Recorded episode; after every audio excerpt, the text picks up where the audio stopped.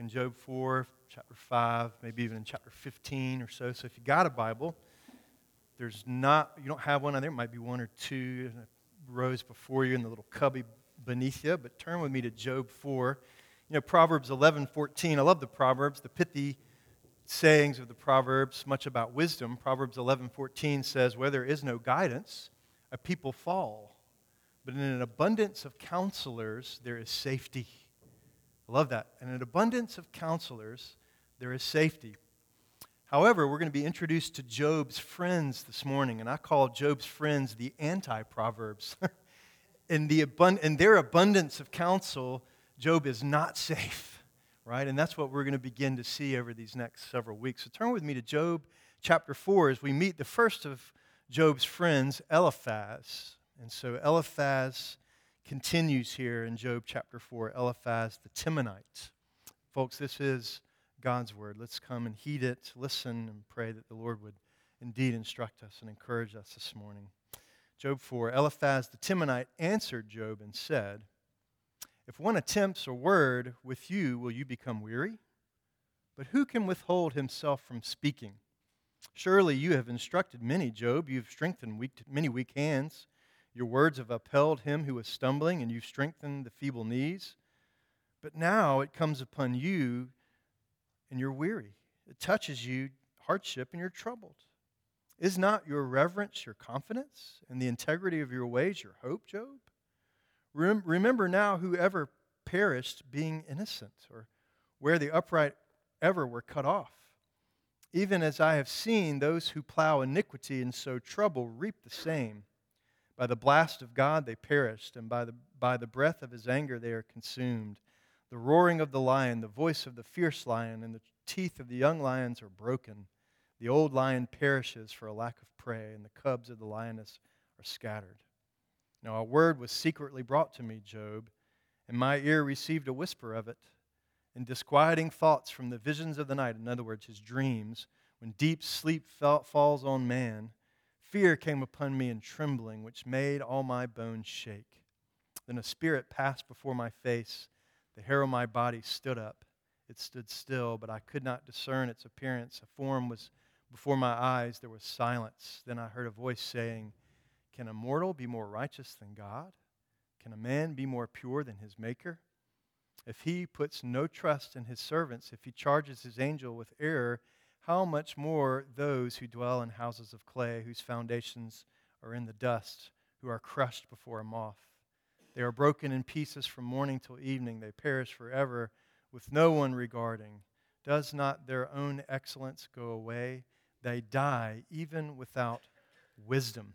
Can you imagine being Job going through so much grief and suffering, and your friend Eliphaz comes and counsels you like that?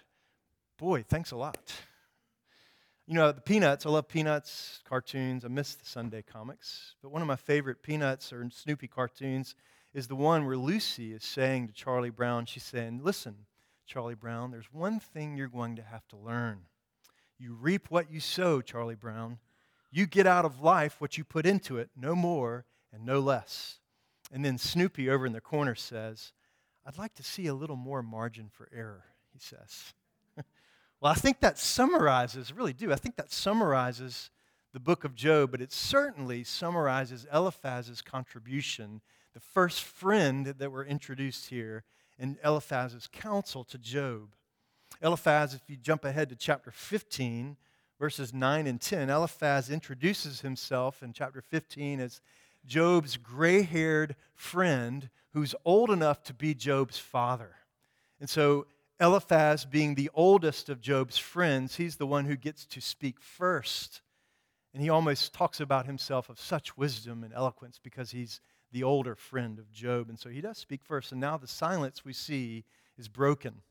And he claims, as we saw in verse 15 and 16, that Eliphaz received this divine revelation a dream where now he can speak on the authority of God and give wisdom to Job. He has this dream, he says, a, a spirit glided past his face. The hair on his neck, he said, stood up. And he's saying this, underlying the fact that what he's about to say to Job comes from the Lord. You know, be careful, by the way, when you preface what you say to somebody with words like, The Lord told me to tell you, or something like that. Who says the Lord told you, first and foremost? And if you're, no, uh, if you're quoting Scripture, great. If you're quoting Scripture, I'm good with that. But if all you have is this emotional, hair raising feeling that you take as somehow a sign from God that you want to challenge this person or counsel this person, well, beloved, let me caution you, okay? Let me exhort you to examine what you're feeling before you're prompted to speak. What you're sharing, is it scripturally sound? Can it really be lined up with what God's word says? This man, Eliphaz, believes that's the case, that what he has experienced, this vision he had, this dream he has, somehow has divine support and he has divine authority to speak into Job's life, even though what he's about to say is completely false. So, beloved, just as a side note, we jump right in here in the sermon. As a side note, be careful what you say when you counsel others. Heed James's wisdom from James, where he says, Be quick to listen and what? Slow, he says, to speak. That will carry you a long way, beloved, in life, I promise. Okay, so what is it as we get in uh, to Job's friends and their counsel with him? What does Eliphaz have to say? What is it that he says? What is it, the heart? Because we have quite a long speech here from Eliphaz. We're not going to divide and conquer every single verse here. Boy, we'd be here forever. You'd kill me on Mother's Day. And by the way, happy Mother's Day. I know you're thinking, gee, what a great Mother's Day sermon. We're in Job, and this is God's word, and it will encourage your heart if you're a mother or not. So let's all come to the Lord expectant this morning to be encouraged. So, what's the heart of what Eliphaz says here to Job? What's the contribution that Eliphaz gives to Job? There's a lot of fluff here in what Eliphaz says. He's a preacher, isn't he? He's a little bit long winded. Long winded. Certain preachers can be long winded. I don't know of many, but maybe, maybe a few. So in verses 10 through 11, for example, uh, Eliphaz, he uses these words lion. There's, he uses five or six different Hebrew words for lions. He's quite the orator. He's trying to express his skill as this great orator. But then we get to verses in 7 and 8 of chapter 4, and we get at the heart of what Eliphaz says. It's all very simple and straightforward. Look at what he says in chapter 4, verse 7 and 8. He says, Who, being innocent, has ever perished?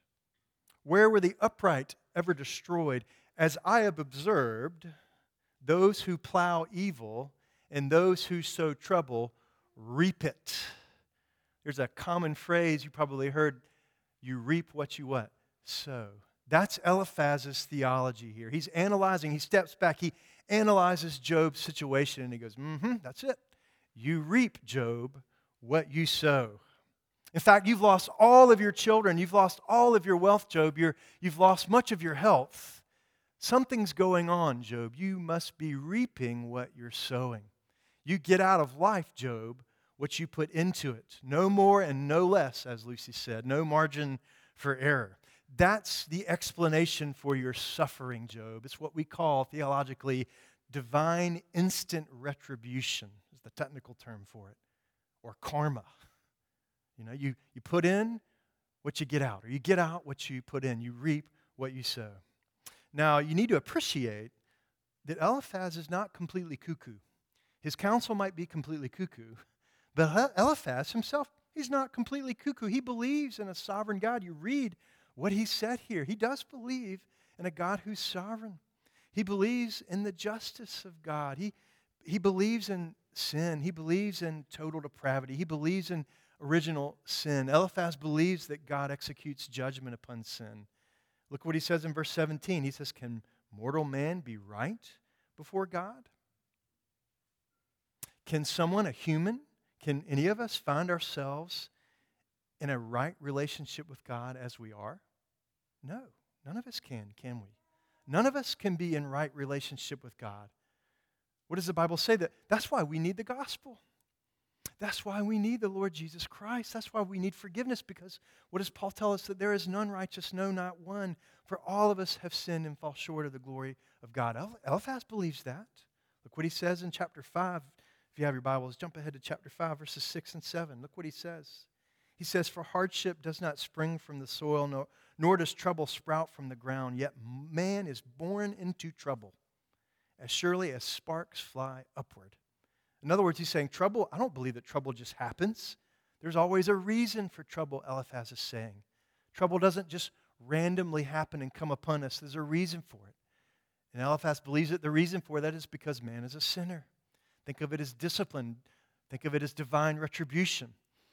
And so there's this non subtle hint here that Eliphaz believes Job is being foolish. Look what he says in verse 2 of chapter 5. He says, Surely vexation, vexation kills the fool, and jealousy slays the simple. So here's the gist of it Eliphaz believes in divine retribution. You know, you deserve what you get. You deserve whatever you put into it is what you get out. You reap what you sow. And that's pretty much Eliphaz's speech to Job ad nauseum, over and over again. John Calvin the great reformer, the great pastor, the great theologian, he preached this exhaustive series on the book of Job. He said that Job's friends only had one song, and they sang that song to death. It's the song that never ends. Ha, gotcha. That's essentially what Calvin said about Job's friends. It was the song that never ends. And here's the, the words to the song. You know the words to the song? It's this you got to get out of life what you put into it, no more, no, no more, no less. You reap what you sow. You got to get out of life what you put into it, no more, no less. You reap what you sow. Over and over and over again. Now, is that true? Is that true? What are we to make of this? That you get out of life what you put into it, no more and no less. You reap what you sow. Is that true? Think for a minute. I'm not trying to trick you or fool you. Is, is that true? Partly so, isn't it? Partly, that's partly true, isn't it? The view of Eliphaz, his counsel to Job, is partly true, isn't it? The Bible does teach that there is something like instant retribution, that God punishes sins, that sometimes God instantly punishes sins following certain actions. He does that. We see scriptures that support that, stories and scriptures that support that. We need to understand that. Paul says in Galatians 6, uh, verse 7, he says, Do not be deceived, beloved. God is not mocked. For whatever you sow, Paul says, you will reap. There, there, there we have New Testament support for that. Paul himself, the Apostle Paul, saying that. You reap what you sow, you get out what you put into it. In other words, Paul's saying there are consequences to your actions. Okay, parents, don't you teach that to your children? there are consequences.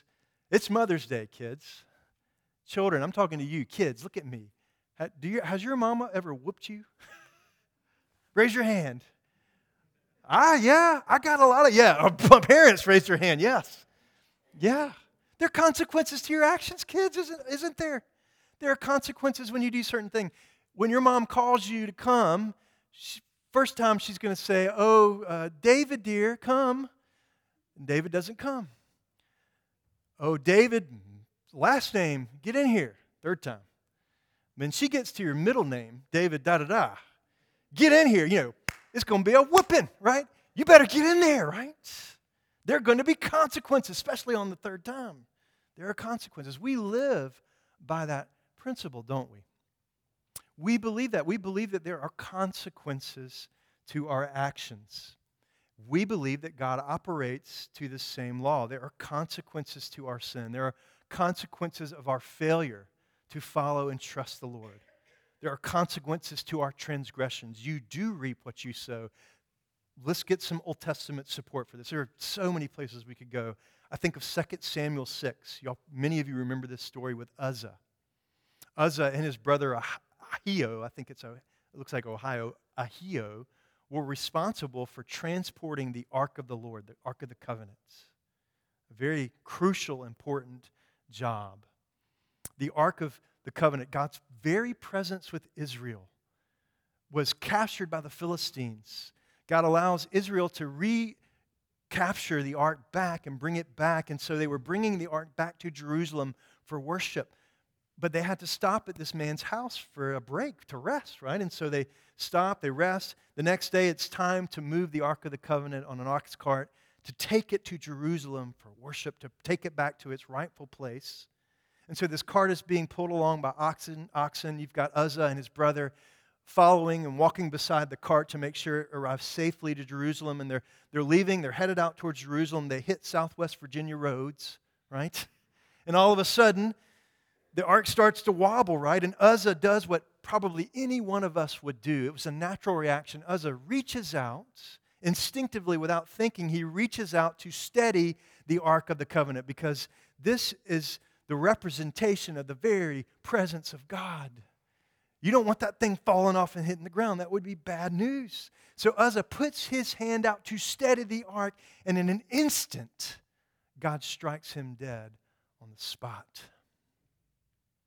Now, if you've got problems with a God who does things like that, this isn't time for us to get into that. That's another sermon. I'm telling you what happened. Or if you think, oh, well, that, that's just the Old Testament, Stephen. That's just the Old Testament. God. Well, that's another problem for another time we'll have to get into. Here's what I do believe, and I know that God's word is, inf- is infallible and it is inerrant. And the passage, 2 Samuel 6, when he reaches out to steady the ark, God strikes him dead. It teaches us that there are, beloved, look at me, there are consequences to your actions. God is holy. He is holy. And the ark of God is a representation of the holiness of God. There were at least a dozen rules that had been broken that day in the transportation of the ark to Jerusalem. Uzzah should not have touched it, and God struck him dead. Well, that's just the stuff that happened in the Old Testament. That's why I don't read the Old Testament. I read the New Testament because we're New Testament Christians, right? Okay? Let's go to Acts chapter 5. Let's go, okay, let's go to the early church. In fact, there's a movement among Christians now that we, you ever heard this phrase? We just need to get back to the early church. Okay, let's do that. And I'm not saying this mockingly. Let's go to Acts chapter 5. Do you remember Acts chapter 5, Ananias and Sapphira? Do you remember that the church, the early church, was fledgling? It was under intense persecution. And because of that intense persecution, there was much poverty among these early Christians because their goods were being taken away, they were being persecuted severely. And so the early church, in a sense, was experiment, experimenting in a very particular context. They were holding their goods and their property in common so that they could all be taken care of. It was this voluntary thing in a time of much need and poverty and persecution. Ananias told what you and I would maybe consider a white lie about the value of his property.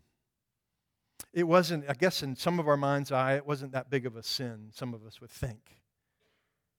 God struck Ananias and his wife Sapphira dead. You have this little scenario of the early church. There are two bodies, there are two graves because they lied.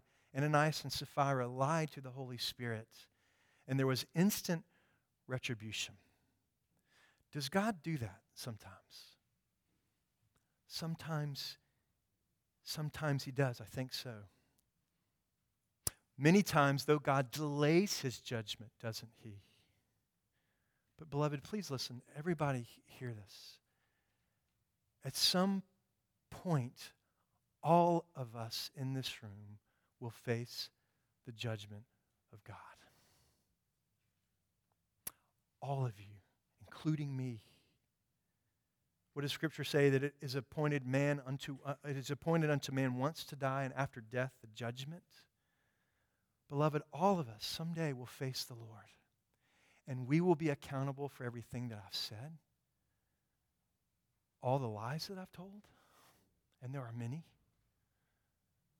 Everything that I thought, all of my actions, everything Stephen will have to give an account before the Lord, there will be an accounting, beloved, and it is coming. So sometimes God steps in in the now, right now, and sometimes he delays his judgment. Eliphaz is partly right. You reap what you sow. but it's also partly, actually, it's wholly wrong because God says so.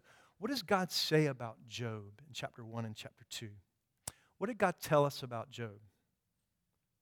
You remember? He was blameless. He was the God says about Job that he was the godliest man on the face of the earth, right? And that his suffering, Job's suffering, was not directly related to the fact that he was a sinner like the rest of humanity. God says that. You see, Eliphaz's theology, his thought, it, it violates John chapter 9. Do you remember John chapter 9? We studied that just last year, the man that was born blind. Do you remember? The disciples are walking along, they encounter the man that was born blind. Very common uh, early Christian thought and Jewish thought was, well, you reap what you sow. That was kind of the common understanding, a common man's theology. The disciples run across this blind guy and they go, oh, he's blind. Ha ha, I get it. The reason he's blind is because either he sinned sometime when he was younger or his parents sinned. And so they try, they're trying to figure it out. They go to Jesus. Jesus, I just, I love the disciples. They're class A boneheads, just like me. you know, I'm serious. It gives me great encouragement to think the, the guys that Jesus so loved, that were with Jesus day in and day out, were such boneheads. Jesus, we met this blind guy today. Can you tell us the reason he's blind? Is he blind because he sinned or his parents sinned? And fully expecting Jesus to say, oh, well, it was because of his parents. Let me tell you what they did when they were. No, what does he say? Neither. And you could just see the downcast face. Oh, neither. Okay, well, Jesus, why is he blind? Because we want to see the works and the glory of God demonstrated in his life. And Jesus heals the guy, and the healing of that man, is, it remains a blessing to this day of those who read and think about that story. God brought the suffering into the life of this man. He had been born blind. He had never seen his mother's face. He had never seen a sunrise or a sunset. He'd never seen the flutter of a bird's wings. He'd never seen a flower. And God used the suffering in this blind, blind man's life to be a conduit of blessing to others. He used the suffering in this blind man's life to testify to the immensity of the grace and the power and the loveliness and the beauty of the Lord Jesus Christ. That's why he suffered, because God was using him to speak life into others' lives. Take Paul, you remember Paul in 2 Corinthians 12, Paul prays, he pleads for the Lord, oh God, deliver me from this thorn that's in my flesh. Three times he prays that the Lord might remove it and God doesn't answer his prayer, God doesn't take it away. We don't have any hint of the problem. But I'll tell you one thing that we don't see in that passage is it doesn't say that that thorn was in Paul's flesh because of Paul's sin. It doesn't say that anywhere. But why does God put that thorn in Paul's flesh? So that God's grace would be what's sufficient in his life. So there are other reasons, there are other explanations for suffering other than divine retribution divine retribution is sometimes the ex- explanation. Divine retribution was the explanation, my dear friends, for the death of Jesus, though, wasn't it? Now, why, why did Jesus die? He was without sin, so why does Jesus die? The moment that sin was imputed and reckoned upon Jesus, for my account and my sake, God steps in in instant retribution on his own beloved Son. But divine retribution is not always the explanation for suffering. You see, the reasoning of this man Eliphaz is not dissimilar to the reasoning that we hear often today of gospel prosperity gospel preachers or health and wealth gospel preachers. Maybe some of you are familiar with that term. Maybe you've seen some of them. Maybe you've, even, you've listened to some of them. Listen, people, these health and wealth or gospel prosperity preachers, preach that you're, if you're a Christian, you shouldn't be sick. That's what they say. If you're a Christian, you shouldn't suffer. If you're a Christian, not only should you not be sick, but you shouldn't be poor either. That's what they preach. It wasn't, it's not God's will for you to be sick, and it's not God's will for you to be poor. And if you do find yourself, so what's the, the you carry that out to its logical conclusion, what are they saying? If you do find yourself sick or you do find yourself poor, it's your fault because of your lack of faith. If you would just believe more, if you just have more faith, then you'll be healed, or you have more faith, you'll have a fat bank account. You see, that's there's no room in Eliphaz's theology here. His explanation for Job's suffering is divine retribution. You get what you put in, you reap what you sow. But he had no room in his theology for maybe the fact that the reason for Job's suffering, even though his suffering was terrible, it was unimaginable the tragedy and the trials that he was going him. But perhaps the reason for Job's suffering was because God wanted to grow Job. God wanted to grow Job in intimacy with himself, to grow Job in a sense of dependency, to grow him in a sense of his discipleship, to grow him in a sense of humility, to make Job yearn and appreciate that God wants to pour out grace upon grace, that God was ready to pour out grace upon him. You see, Job's suffering, suffering, it had nothing to do with his sin. It had nothing to do with anything that Job had done so. But was more so, I believe, God's desire to grow him in his relationship with him. Eliphaz has no sense of distinguishing one kind of pain and one kind of suffering from the other.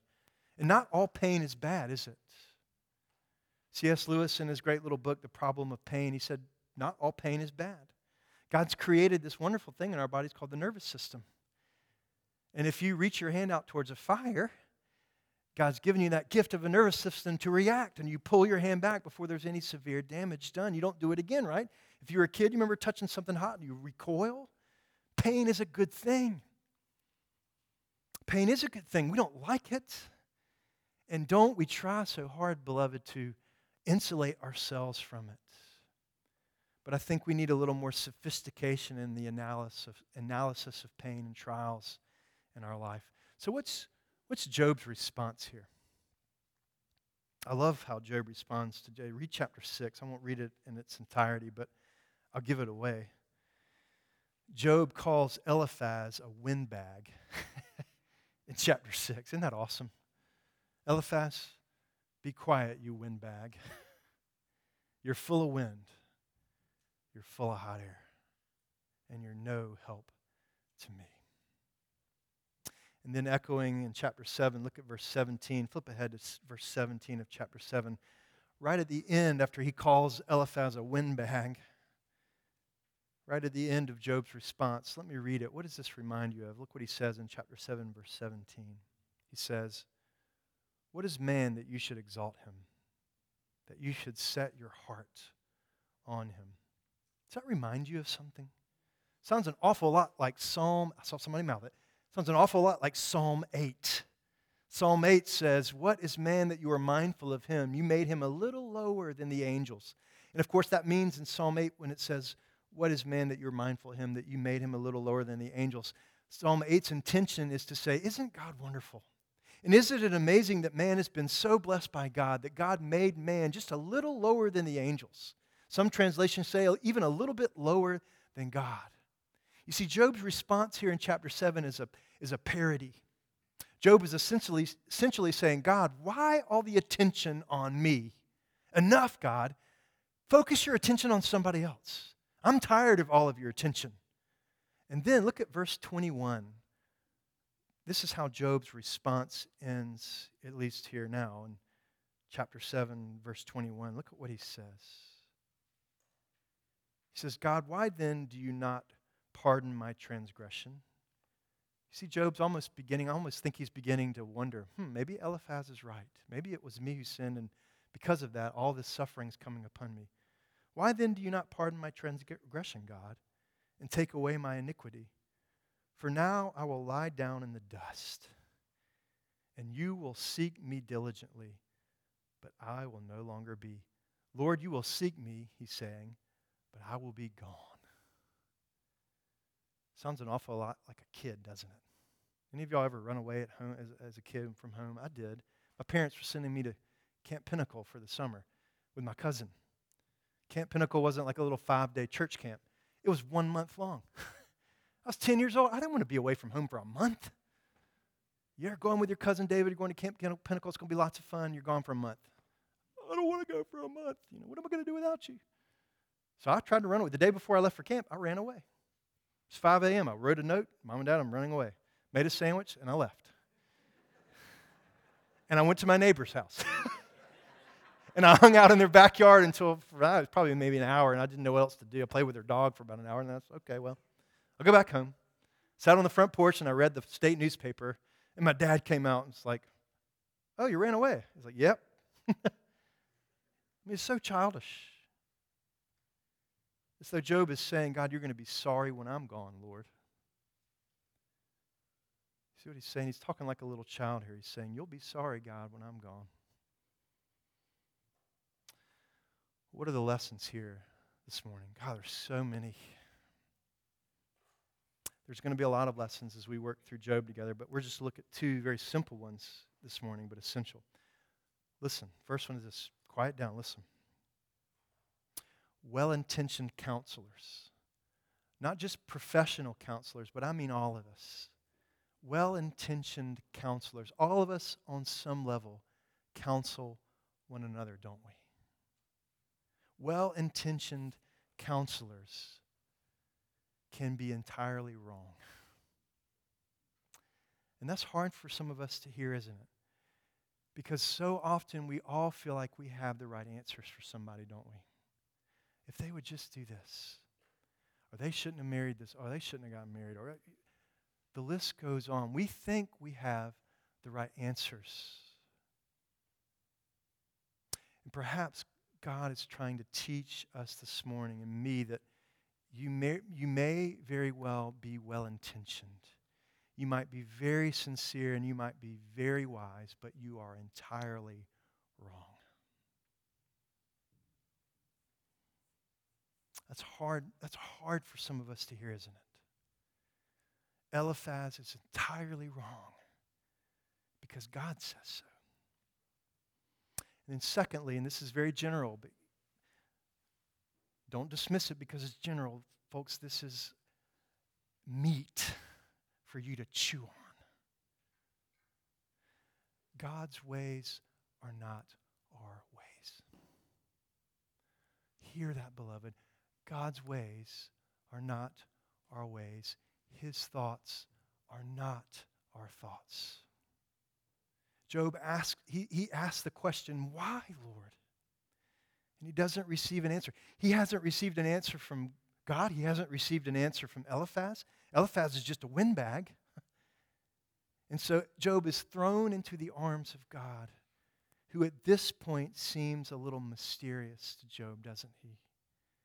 God's providence in Job's life seems mysterious. It seems beyond Job's capacity to understand or to find out. But it makes me think of the, it really is my favorite hymn. I've told Presley Ann when I die that this is what, this is the hymn I want sung at my funeral. So if she dies before me and then I die and, and nobody knows what to do, I'm telling you, my favorite hymn for my funeral is God Moves in a Mysterious Way. Y'all write that down.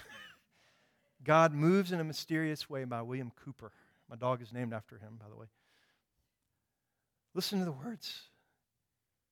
He says, God moves in a mysterious way his wonders to perform. He plants his footsteps in the sea, and he rides upon the storm. Deep and unfathomable minds of never failing skill, he treasures up his bright designs, and he works his sovereign will. Let me pray for us. God, would you enable us to heed these two lessons? That God, we may very well be well intentioned and wise and even know so much Scripture, but we can be entirely wrong in our counsel. Lord, would you help us? I, I do pray that you would help us to heed the wonderful wisdom of James, to be quick to listen and slow to speak. That, Lord, as we face a problem in our own life, or we certainly face a problem in someone's life that we love, that they seek us out for counsel, that, Lord, we would marinate ourselves in the Word of God and Scripture. That, Lord, we wouldn't just counsel off the fly based on our emotional feeling that we might feel that might be right for this person that we care for.